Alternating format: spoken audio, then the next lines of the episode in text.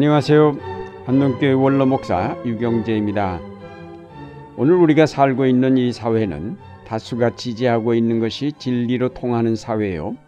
그것에 저항하지 않고 적당히 타협하면서 살아가는 것이 현명한 생활 태도로 통하는 사회입니다. 이런 사회에서 유독 혼자만 타협하지 아니하고 저항한다는 것은 어리석은 일이요 비웃음과 조롱을 받게 되고 마침내는 따돌림 받아 그 사회에서 나고자가 될 수밖에 없습니다. 사람들은 이를 두려워하여 불의에 대하여 적당히 눈 감고 진리 아닌 것과 적당히 타협하며 물결치는 대로 따라갑니다. 그러나 그리스도인들은 이 세상의 모든 사람이 넓은 길로 가도 그것이 진리가 아니고 의의 길이 아닐 때에는 단호하게 그 길을 거부하고 진리의 좁은 길로 가야 한다고 지시를 받고 있습니다.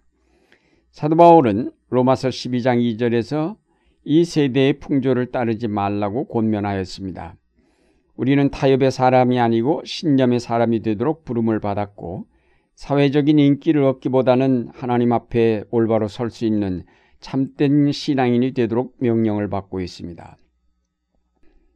바벨론 포로 중에서 선택되어 궁중 관원이 된 사드락, 메삭, 아벤누고라는 신앙이 철저한 청년들이 있었습니다. 한 번은 바벨론의 왕인 누부갓네살이 금으로 큰 신상을 만들어 세우고 누구든지 여기에 절하지 아니하면 뜨겁게 타오르는 풀무불 속에 던져 넣겠다는 것입니다. 그러나 이들은 절하지 않았습니다. 왕이 그들을 풀무불에 넣겠다고 위협하자 그들이 분명하게 대답했습니다. 만일 그럴 것이면 왕이여 우리가 섬기는 우리 하나님이 우리를 극렬히 타는 풀무 가운데 능히 건져내시겠고 왕의 손에서도 건져내시리라. 그리 아니하실지라도 왕이여 우리가 왕의 신들을 섬기지도 아니하고 왕의 세우신 금신상에게 절하지도 아니할 줄 아옵소서. 그들은 마침내 평시보다 일곱 배나 더 뜨거워진 풀무불 속에 던져졌습니다. 그러나 하나님께서 그들을 그 불 속에서 구원하셨습니다. 그들은 결코 황금 신상에 절할 수가 없었고 타협할 수도 없었습니다. 그들의 신앙은 타협하지 않는 신앙이었습니다. 예수님은 가장 대표적인 비타협주의자였습니다. 예수님은 철저하게 타협을 거부하고 외로운 진리의 길을 가신 분입니다. 그는 사람들이 돈 없이는 살지 못한다고 재물을 추구할 때에 사람의 생명이 돈이나 물질에 매여 있는 것이 아니라 하나님의 은총에 있음을 깨우쳐 주셨습니다. 그가 전파하시는 하나님의 나라는 물질의 풍성함을 따라 들어갈 수 있는 나라가 아님을 보여주셨습니다.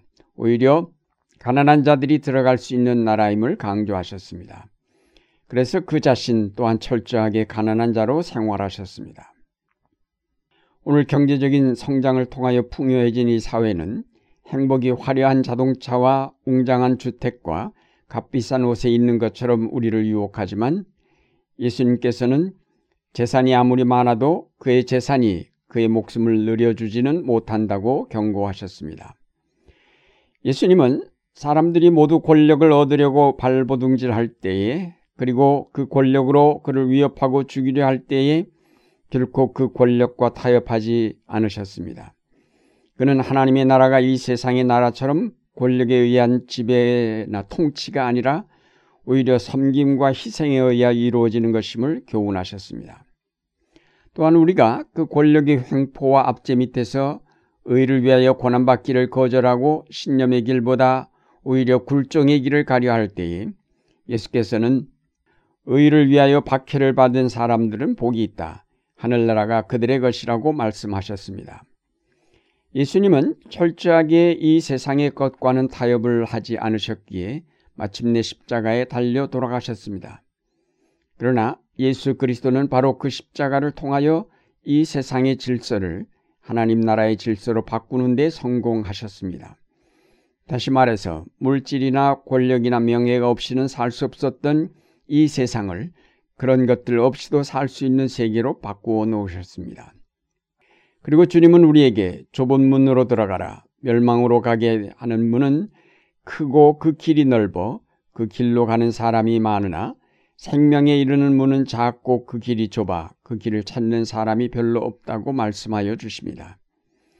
그 길이 비록 좁더라도 비타협의 길로 나아갈 때 거기에 생명이 있음을 우리에게 일깨워 주셨습니다. 이와 같이 예수께서는 우리에게 비타협을 요구하고 계시지만 우리는 어쩔 수 없이 이 세상과 타협하며 살아갑니다. 아니 그 거대하게 흘러가는 탕류를 거슬려 갈 용기가 없어서 적당히 타협하며 살아가려 합니다. 우리는 고상하고 더 높은 이상을 가졌으면서도 현실과 타협하며 이상을 말함으로 받을 조소와 핍박이 두려워 입을 다뭅니다.